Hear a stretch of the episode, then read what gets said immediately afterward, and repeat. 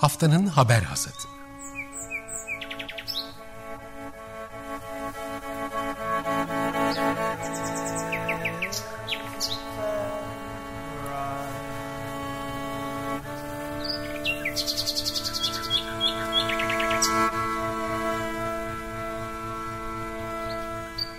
Hazırlayan ve sunan Merve Karakaşka.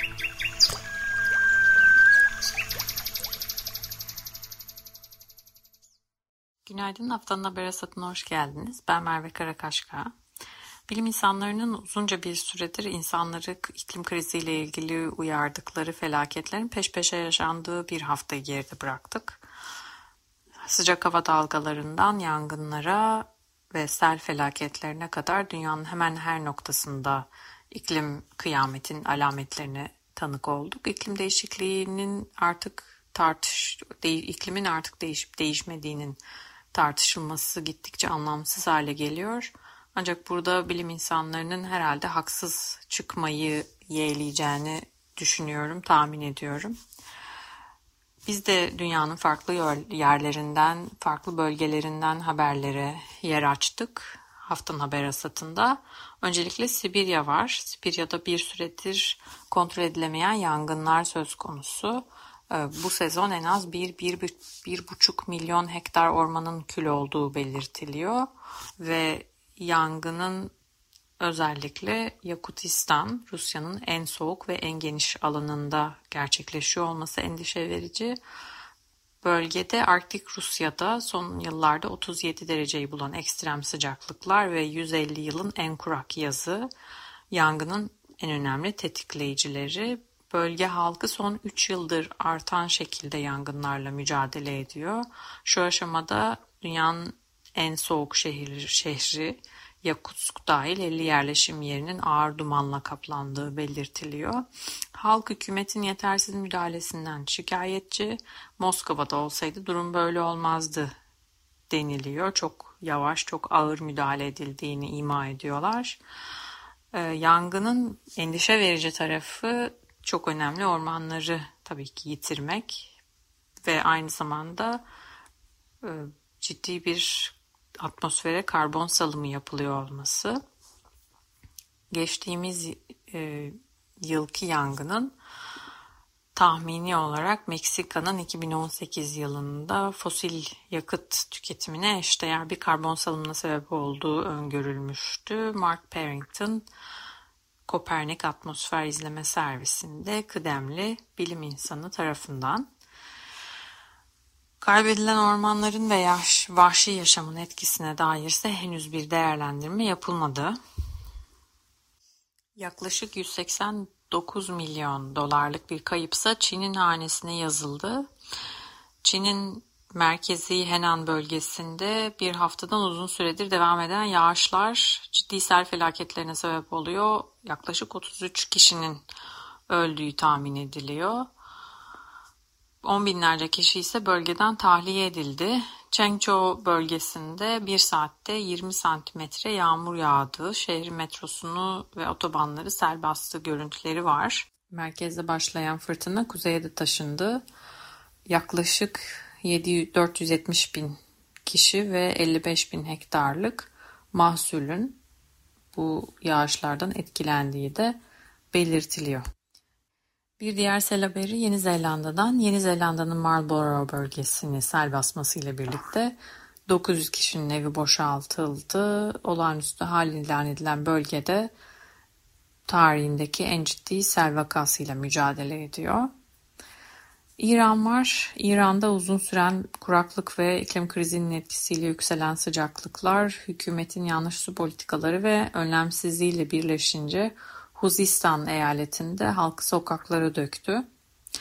Bir süredir devam eden protestolara polis orantısız güç kullandı, mermilerle yanıt verdi ve gerilim iyice tırmandı. 50 dereceyi yaklaşıyor İran'da sıcaklıklar ve son 50 yılın en kurak yazını geçiriyor. Ülke, ülkede aynı zamanda bir hükümet değişimi de söz konusu. Yeni başkan İbrahim Raisi bir haftaya yakın sürede e, devralacak bu görevini. Huzistan İran'da özellikle etnik Arapların yaşadığı bir bölge. Ancak protestolar, protestolarda herhangi bir ayrımcı amaç gütmediklerini özellikle dile getiriyorlar. Yine de bölgede iklim krizinin etnik, politik farklı krizlerle nasıl iç içe geçtiğini göstermesi açısından oldukça e, önemli işaretler barındıran gelişmeler var. Sınır komşusu Hindistan'da muson yağmurları nedeniyle gerçekleşen toprak kayması sonucunda en az 47 kişi yaşamını yitirdi, 30 kişi ise kayıp. Endonezya'da ise 5000'den daha fazla sayıda ailenin yine seller nedeniyle evlerini terk etmek zorunda kaldığı belirtiliyor. Batı Kalimantan bölgesinde 13 Temmuz'dan beri devam ediyor sel felaketleri böyle. Yine Yemen ve Pakistan'da bir diğer sel haberleri gelen bölgeler olarak kayıtlara geçti bu hafta. Şimdi bir müzik molası vereceğiz. Şarkı sözleriyle iklim krizini konu edinen bir parça var sırada. Indian Queens Bubble Rap şarkısıyla gelecek. Ritmik, hipnotik, biraz Portishead, biraz Massive Attack gibi tınısı olan bir şarkı. Jennifer O'Neill e, solistinin yazdığı şarkıda bundan bir milyon yıl sonra nefes alacak hava için savaşıyoruz diyor. Dinliyoruz. Sonrasında haftanın haber asatı devam edecek. Indian Queens Bubble Rap şarkısıyla bizimleydi. Haftanın haber asatı Açık Radyo'da devam ediyor. Sıradaki gelişme gittikçe popüler hale gelen karbon offsetleriyle ilgili. Eğer şüpheci taraftaysanız şüphelerinizi haklı çıkaracak türden bir gelişme var. Amerika Birleşik Devletleri sıcak hava dalgalarından payını aldı ve orman yangınları da endişe verici biçimde devam ediyor. Bölgeler bölgedeki ABD'nin çeşitli bölgelerinde orman yangınları devam ederken bunların arasında en büyüğü Oregon eyaletinin Bootleg bölgesinde sürüyor. New York City'nin iki katı büyüklüğünde bir alanın kül olduğu belirtiliyor. Bu bölgede yaklaşık 100 yıllık ömür biçilen ağaçların bir bölümü işletmelerin karbon offsetleri için ayrılmış ve bu alanda beşte biri kül olmuş. Şimdi ilginç olan Kaliforniya yasal düzenlemelerine göre ormanlar yansa bile sigorta prosedürü sayesinde işletmelerin karbon kredisi alması mümkün. Ee, ancak kontrol edilemeyen yangınlar yüzünden karbon offsetleri yandığı zaman ne orman arazisi sahibi şirket ne krediyi alanlar ne de krediyi satanlar söz, söz konusu kredinin karşılığından karşılığının olup olmadığını denetlemekle sorumlu tutulmuyor. Yani bu vakada hiçbir taraf ağaçların havadan anlaş karbon kredisi gereği anlaşılan varsayılan miktarda karbondioksit emip emmediğini kontrol etmekle yükümlü değil. Akla hemen bir dönemler 2000, 2008'deki bu mortgage krizin, krizindeki gibi işte e, krizinde olduğu gibi denetlenmeyen krediler ve canklarla doldurulmuş bir takım hesaplamalar ve şişirmeler geliyor ve e, doğa söz konusu olduğunda böyle bir kumarın kabul edilebilir hiçbir tarafı da yok. Karbon offsetlerinin e, tartışmalı bir konu olması faydasının zararından mı çok olacağının özellikle konuşulması mümkün. Ve bu tip olaylar da durumu gittikçe daha da karmaşık hale getirecek gibi görünüyor. Sırada Türkiye var. Dünyadaki turumuzu bitirdik. Türkiye'ye geldik. Manşetimizi attığımız Cizre'deki rekor sıcaklıkla Arhavi'deki sel sularının sürükleyicisi aynı demiştik bu hafta. Türkiye'de aşırı hava ve iklim olaylarından payını alıyor. Ee, hızla işte bu hafta biliyorsunuz Rize'nin Fındıklı ilçesinde sağanak yağ yağmur nedeniyle Dereler taştı, yollar kapandı. Artvin'in Arhavi ilçesinde korkunç görüntüler vardı. Derenin taşması sonucunda yollar göle döndü. Sürüklenen arabaları izledik. Bu yüzden şimdi Arhavi'ye kulak verelim istiyorum. İstanbul Üniversitesi'nde radyo, televizyon ve sinema bölümünde doktor öğretim üyesi İlkay Nişancı e, Hopa e, seli üzerine 2015 yılında sahada yaptığı gözlem ve çekimler sonrasında bilim insanlarıyla görüşerek bir film hazırlamıştı. Arhavi'de planlanan beton kanal şeklindeki dere ıslah çalışmaları nedeniyle bir kısa ön versiyon paylaşmıştı. Bunu e, Arhavi Doğa Koruma Platformu aracılığıyla biz de edindik. Yönetmenin de e, İlkay Nişancı'nın da izmi, izniyle bu tanıtımda kısa bir parça e, dinleyeceğiz. Ondan sonra Hazat'la devam edeceğiz.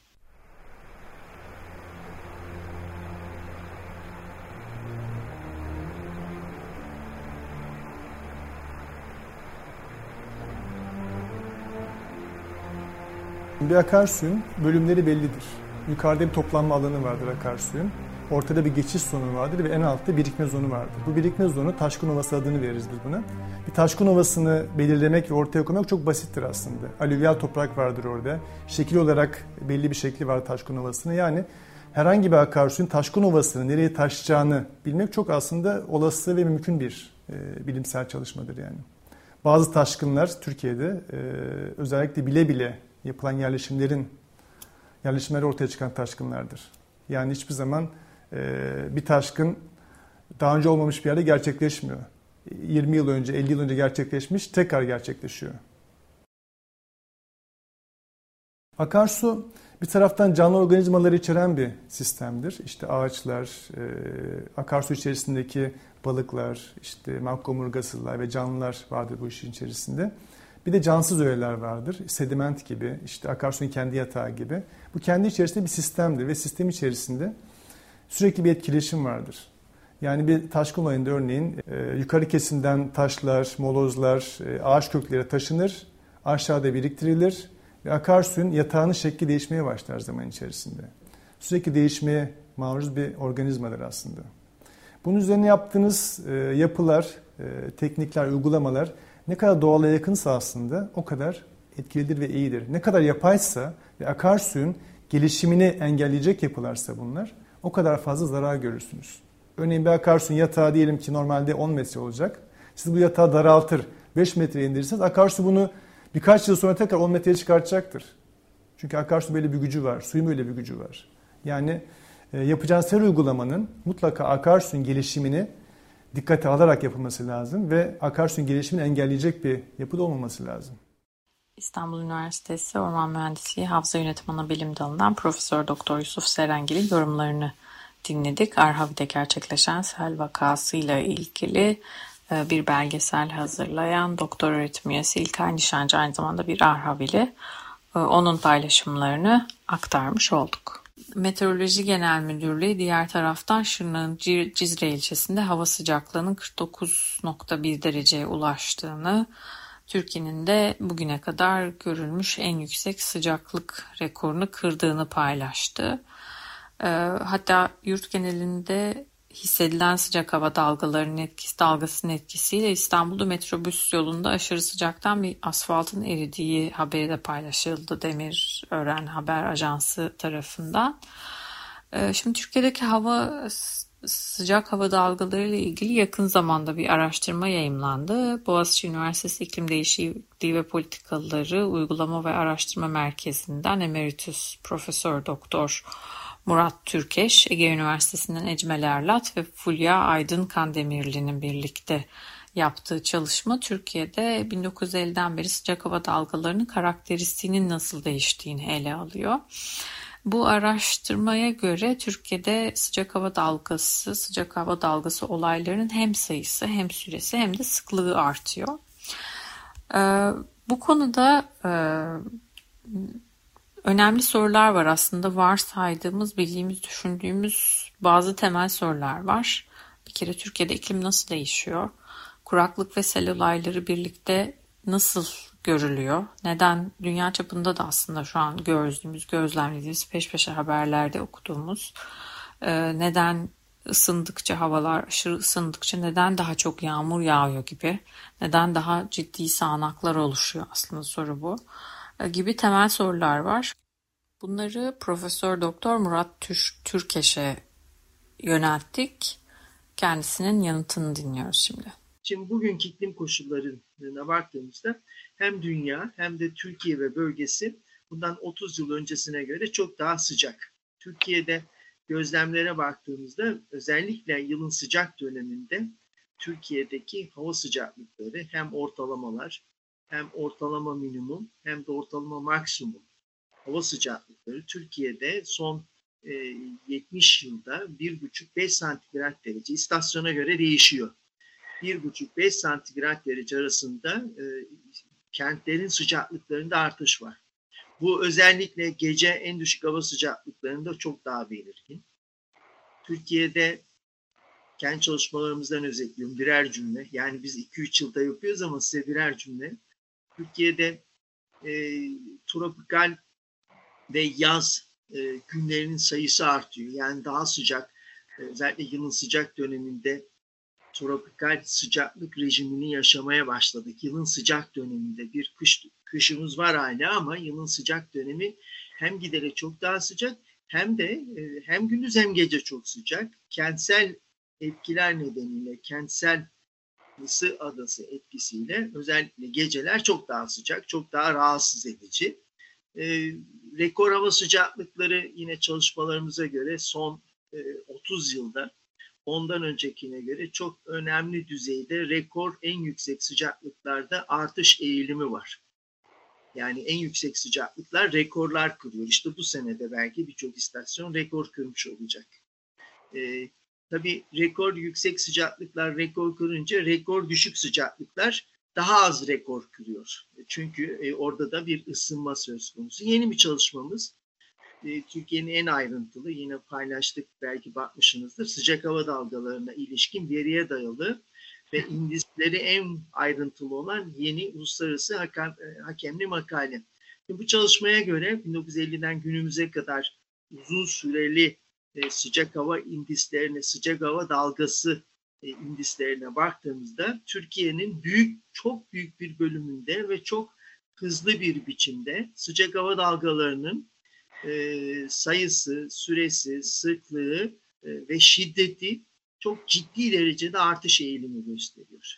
E bunların hepsi e, her yıl Türkiye'nin daha sıcak olduğunu gösteriyor. Yağış değişim açısından yağış olduğu zaman özellikle dediğim gibi ilkbahar, yaz ve sonbaharda yani yılın görece e, ılık, sıcak ya da çok sıcak döneminde yağış olması durumunda ise daha sıcak bir dünyada buharlaşma çok daha fazla ve sıcak hava kütlelerinin yazdığım yazıya bakmışsınızdır. Sıcak hava kütlelerinin yani bize bunu e, fiziksel klimatoloji ya da iklim fiziği bunu bize böyle gösteriyor. Bunun tabii fizik yasalarıyla da bağlantısı var. E, ona dayanarak da bütün bunları e, sonuçta bu gözlemleri değerlendiriyoruz. Daha sıcak hava kütleleri daha fazla nem tutma kapasitesine sahip. Yani sıcak hava, havanın sıcaklığı arttıkça başka bir deyişle o havanın doyması için daha fazla e, neme gereksinim var. E, tabii işte deminden beri saydık. Dolayısıyla yılın sıcak döneminde eğer yağış oluyorsa e, o hava kütlesinin nem içeriği yüksek olduğu için ve e, nem içeriğin yüksek olan bir hava kütlesi yükseldiğinde cephe boyunca da olabilir. Yani e, orta enlem siklonlarının cepheleri boyunca olabilir, oluklar e, boyunca olabilir. İşte Doğu Karadeniz'de olduğu gibi Doğu Karadeniz dağlarının kuzey yamaçları boyunca yükselen hava kütlesi içinde olur. Bunun enerjisi de çok fazla. E, nem içeriği çok fazla. Dolayısıyla yağış olduğu zaman kısa sürede e, çok kuvvetli yağmur ama çoğunlukla az önce söylediğim gibi sağanak yağmur ve gök gürültülü, şimşekli, fırtınalı yağışlar şeklinde gerçekleşiyor.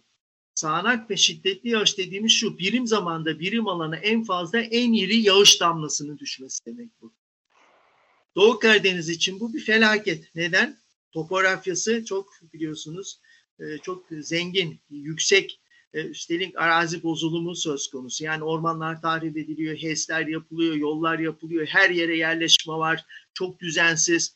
Ormanlar yok ediliyor, e, onun yerine kök derinlikleri daha az olan işte bildiğiniz gibi fındık, çay ekiliyor ve bu kafasına göre yapıyor insanlar bunu. HES'ler için yollar e, yamaçlar bozuldu, yamaçların duraylılığı bozuldu. Bu tür yağışlar olunca da aynı zamanda yazdığım bu söyledim bu nedenlerle bu kez kütle hareketleri yani heyelanlar da gerçekleşiyor.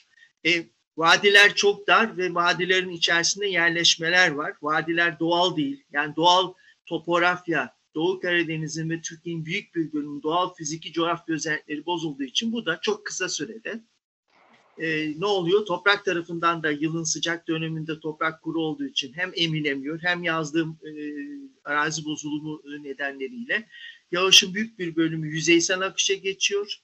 Toprak tarafından tutulmuyor. Bitki örtüsü, ormanın yerine e, tarımsal etkinlikler ya da yollar ya da işte bildiğiniz e, diğer kentler yapılıyor. Bunlar da tabii ki e, hem sellere hem de taşkınlara neden oluyor. Ne yazık ki bir de biz o taşkın yataklarının içerisinde kentleri, köyleri, mahalleleri kuruyoruz.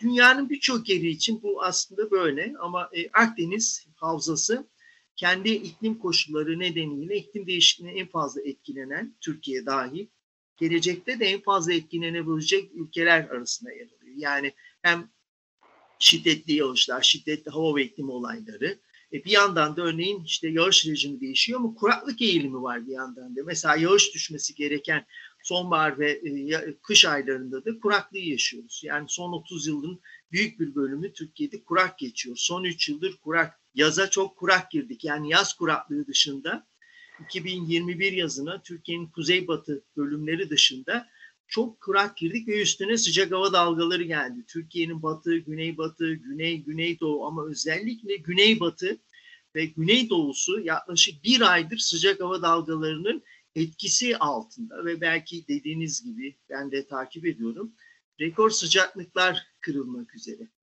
Boğaziçi Üniversitesi İklim Değişikliği ve Politikaları Uygulama ve Araştırma Merkezi'nden Emeritus Profesör Doktor Murat Türkeş'i dinledik. Çanakkale'den bize yeni araştırması ile ilgili çıktılarını aktardı.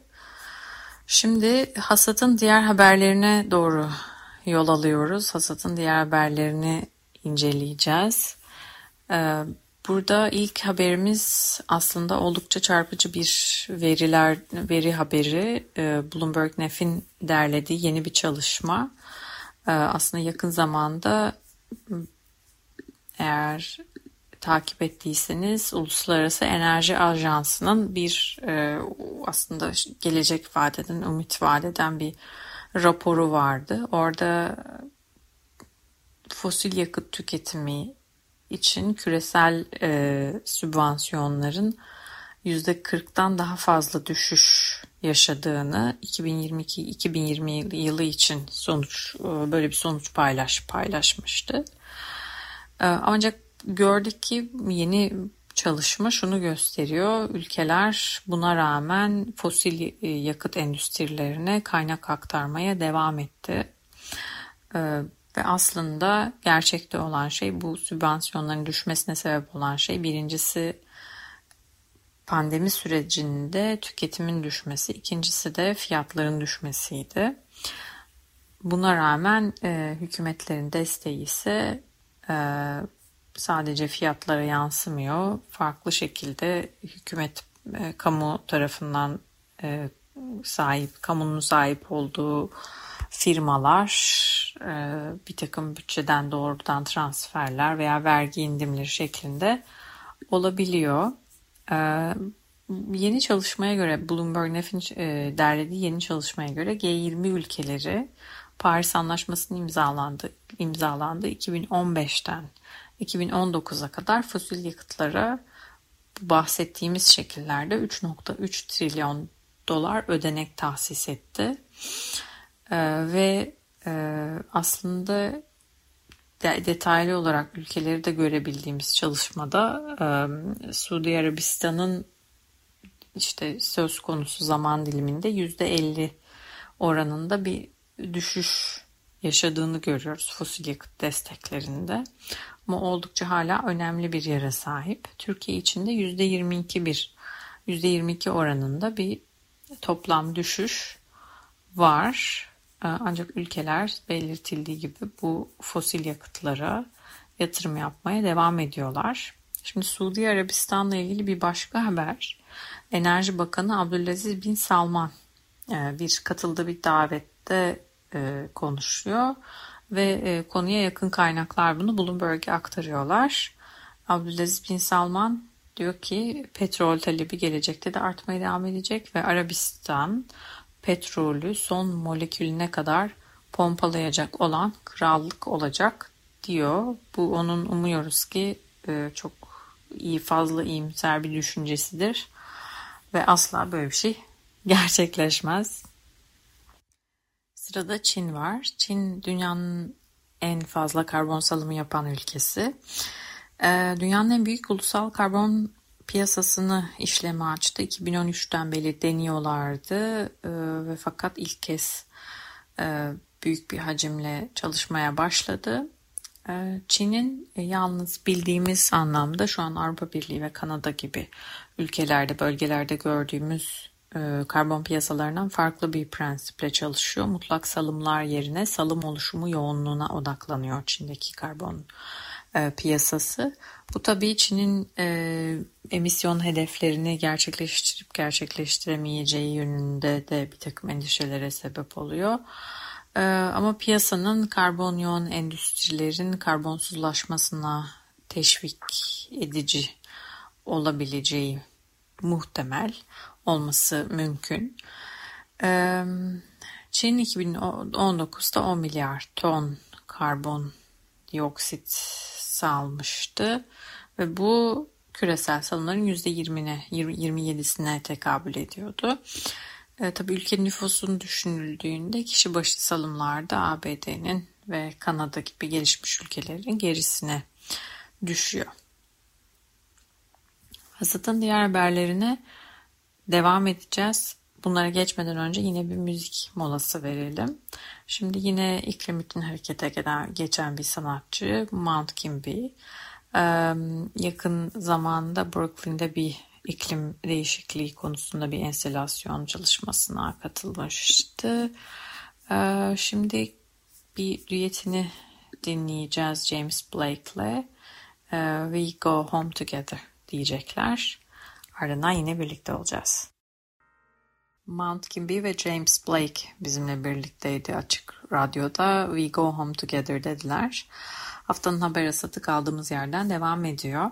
Şimdi yeni bir araştırmadan bahsedeceğiz. Atmosfere salınan karbondioksitin miktarını uydularla gözlemleyen yeni bir araştırma Çinli e, Çin tarafından Çin imzalı, Çinli bilim insanları imzalı. Ve bu araştırmanın yeni sonuçlarına göre her yıl karadan yeryüzündeki yaşayan insan kütlesinin 12 kadar 12 katı kadar karbondioksit atmosfere salınıyor. Çin'in bu ilk karbon salımına odaklı özel uydusu TANSAT'ı kullanıyor. Araştırma karbondioksitin atmosfer, kara, su ve yaşayan canlılar arasında nasıl alışveriş edildiğine bakıyor. Bunu takip ediyor. Ve ilk bulguları Mayıs 2017 ve Nisan 2018 dönemini kapsayan verileri kullanıyor. Buna göre atmosfere yıllık ortalama 6 gigaton karbondioksit salıyoruz karalardan. Peki atmosferdeki karbondioksiti yakalayıp e, karaya ya da denizin derinliklerine gömmek bir çözüm mü? E, biliyorsunuz yeni e, yakın zamanda açıklanan Uluslararası Enerji Ajansı raporunda e, bu e, teknolojilerin kullanılmasına bir e, alan açıldı geleceğin gelecekte bu teknolojide yatırım yapılmasına doğru bir yön gösterildi, bir tavsiye e, verildi. Ancak bunlar çok tartışmalı konular. Çünkü teknolojilerin henüz e, çalıştığına dair bir, işaret yok. Aynı zamanda risklerine dair yeni araştırmalarda yayınlanıyor. Risklerini yeni yeni keşfediyoruz. Buna karşı, karşın iklim aciliyeti karşısında harekete geçmek konusunda seçeneklerimiz varken e, var olan statükoyu belki korumacı bir yaklaşımla adımlar atılabiliyor. Norveç. Norveç atmosferden karbondioksit yakalayıp Kuzey Denizi'nin derinliklerine gömme projesine başladı. Projenin Project, Project Longship.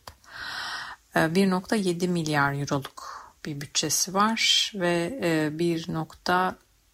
25 milyar ton karbondioksiti denizin altında daha önce fosil yakıt rezervlerinin bulunduğu noktalara enjekte etmeyi planlıyor. Kapasitenin yıllık 1.5 milyon tona ulaşmasıyla 2024'te birinci faz tamamlanacak. Oldukça tartışmalı bir konu. E, ancak ülkeler en çok hatta özel e, yatırım fonlarının en çok yatırım yaptığı konulardan biri karbondioksitin atmosferden yakalanıp gömülmesi, saklanması veya yeniden kullanılması projeleri. E, karbondioksitin oysa ki bir mucize gibi yok olmasını bekliyorsak en çok yatırım yapmamız gereken konu toprak. Okyanuslarla birlikte elbette. E, çünkü e, toprak yeniden canlı hale geldiğinde, canlandığında karbonun da aslında doğal döngüsünün e, hız kazanmasına, doğal döngüsüne kavuşmasına yardımcı olabilecek duruma geliyor.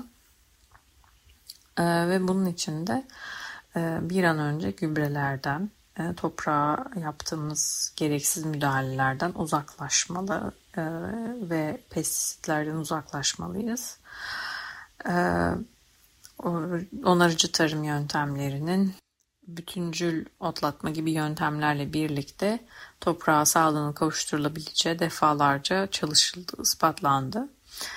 Bununla ilgili yeni bir veri Türkiye'de organik tarım yapan çiftçilerin sayısına dair paylaşıldı. Cumhuriyet Halk Partisi Niğde Milletvekili Ömer Fethi Gürer'in e, iyi tarım uygulamaları ve organik tarım üretimiyle ilgili istatistik verilerin açıklanması için Tarım ve Orman Bakanlığı'na verdiği yazılı sarı önergesi, soru önergesine bakanlıktan yanıt geldi.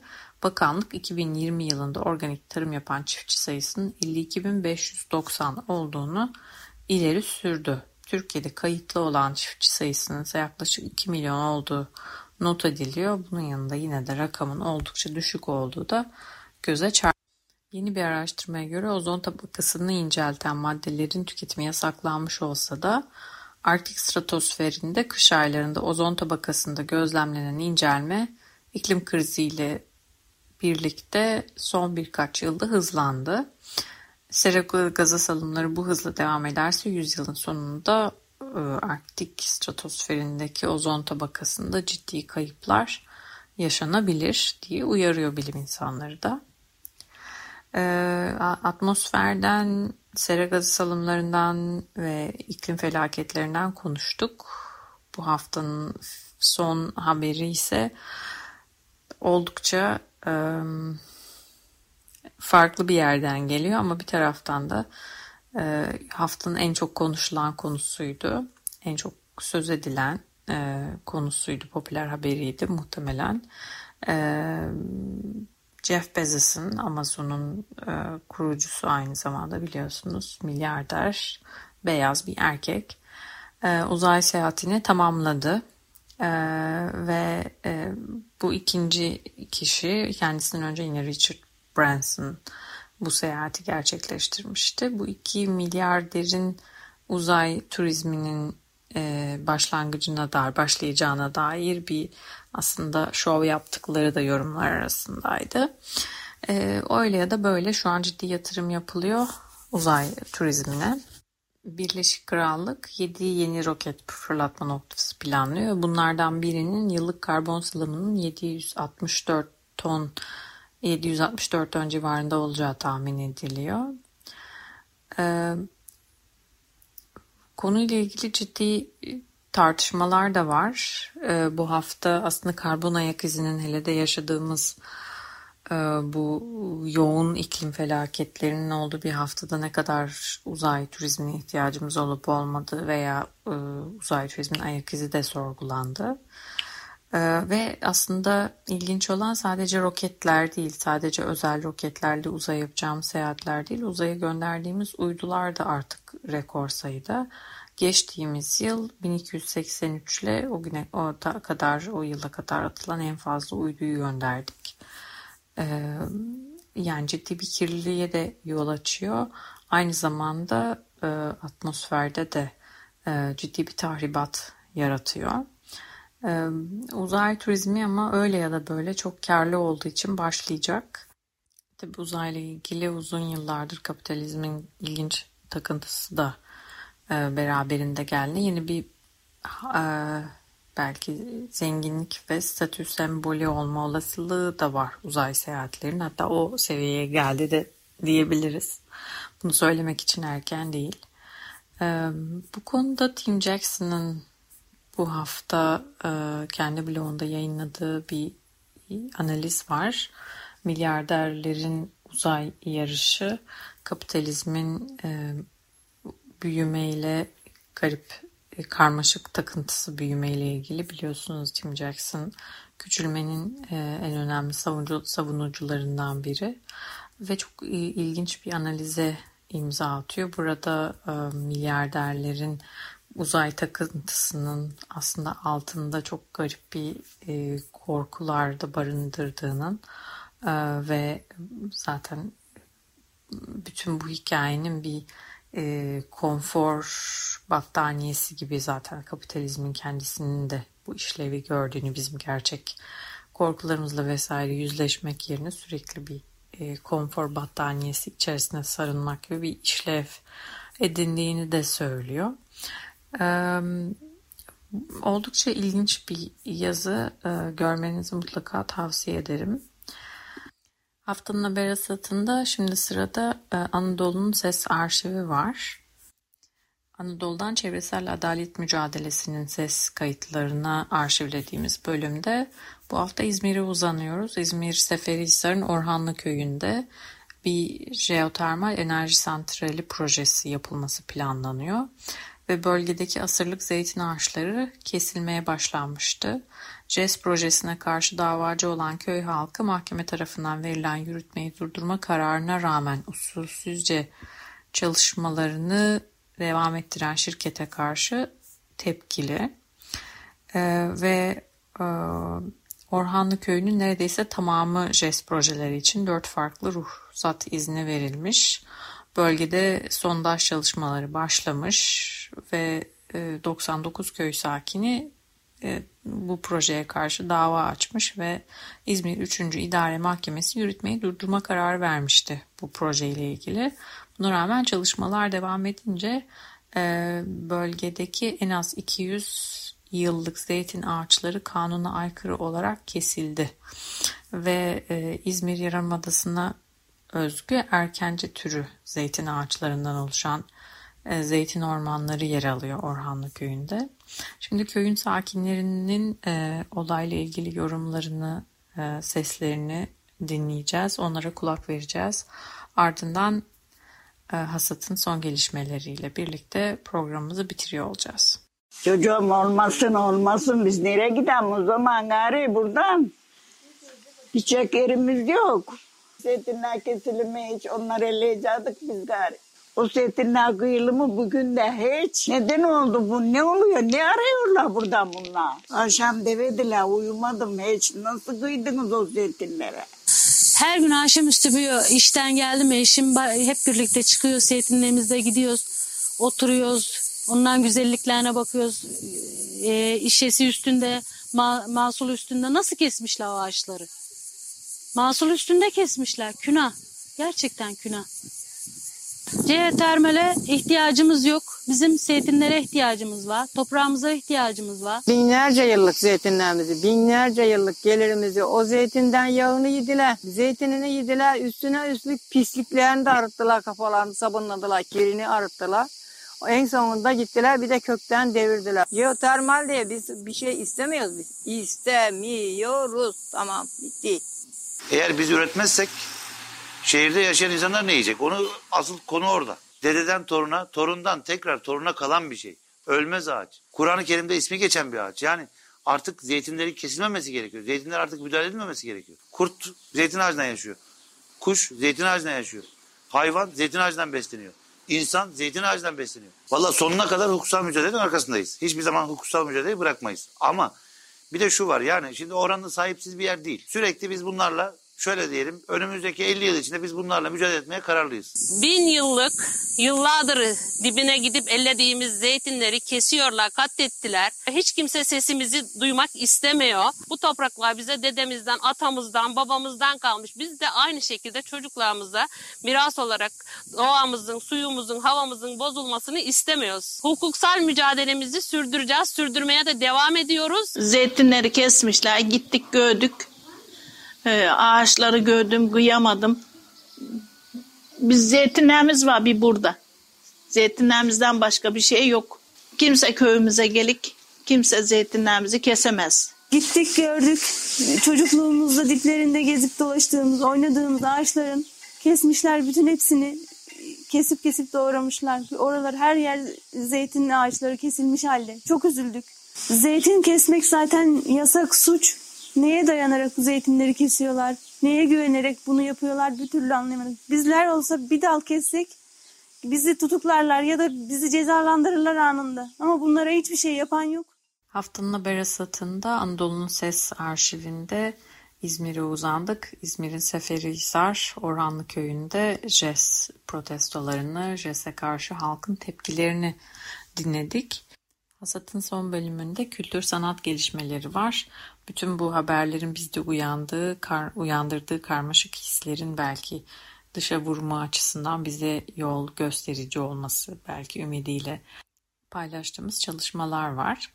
Bu hafta Türkiye'den sanatçı Serkan Taycan'ın e, son 7 yıldır İstanbul'un batı eteklerinde yürüyerek Karadeniz ile Marmara Denizi arasında şimdiye kadar çok az yerlinin ve ziyaretçinin gördüğü manzaraları kapsayan yaklaşık 64 kilometrelik bir rotayı belgelediği çalışması var.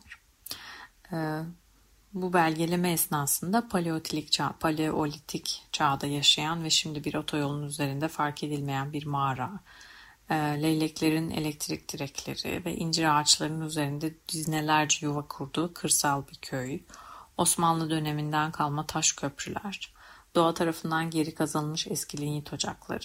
Hepsi Kanal İstanbul projesiyle yok edilecek olan bu zenginlikler Taycan'ın Hasanpaşa Gazhanesi'ndeki iki deniz arasında sergisinde görülebilir durumda. Biliyorsunuz gazhane yakın zamanda iklim ve enerji müzesinin de içinde olduğu bir komplekse dönüştü. Ee, bu sergi kapsamında Me Mekanda Adalet Derneği'nin de Kanal İstanbul'u konu alan bir e, videosu çalışması var. O da bir yıkımın inşası başlığını taşıyor. E, Mekanda Adalet Derneği'nin projeyle ilgili, çalışmayla ilgili açıklamasından bir kesit şöyle. Bir havzaya, bir havzaya başından sonuna baktığımız toplumsal ve çevresel ihtilafları belgelediğimiz havza çalışmaları bize sorunları muhataplarından dinlediğimiz bir saha deneyimi sunuyor. 2020'de yürüttüğümüz havza çalışmasında Küçükçekmece, Sazlıdere, Terkos havzalarının birleşiminde İstanbul'u bekleyen bir mega sorunu Kanal İstanbul'u odağımıza aldık diyor.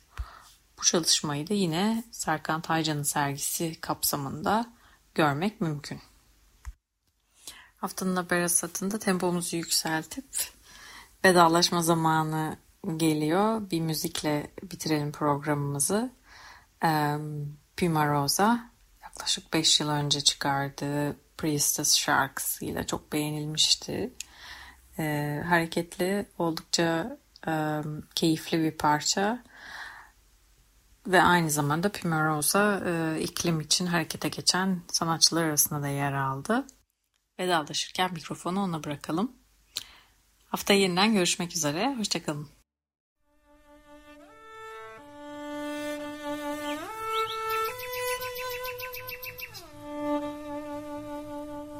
Haftanın haber hazırlığı.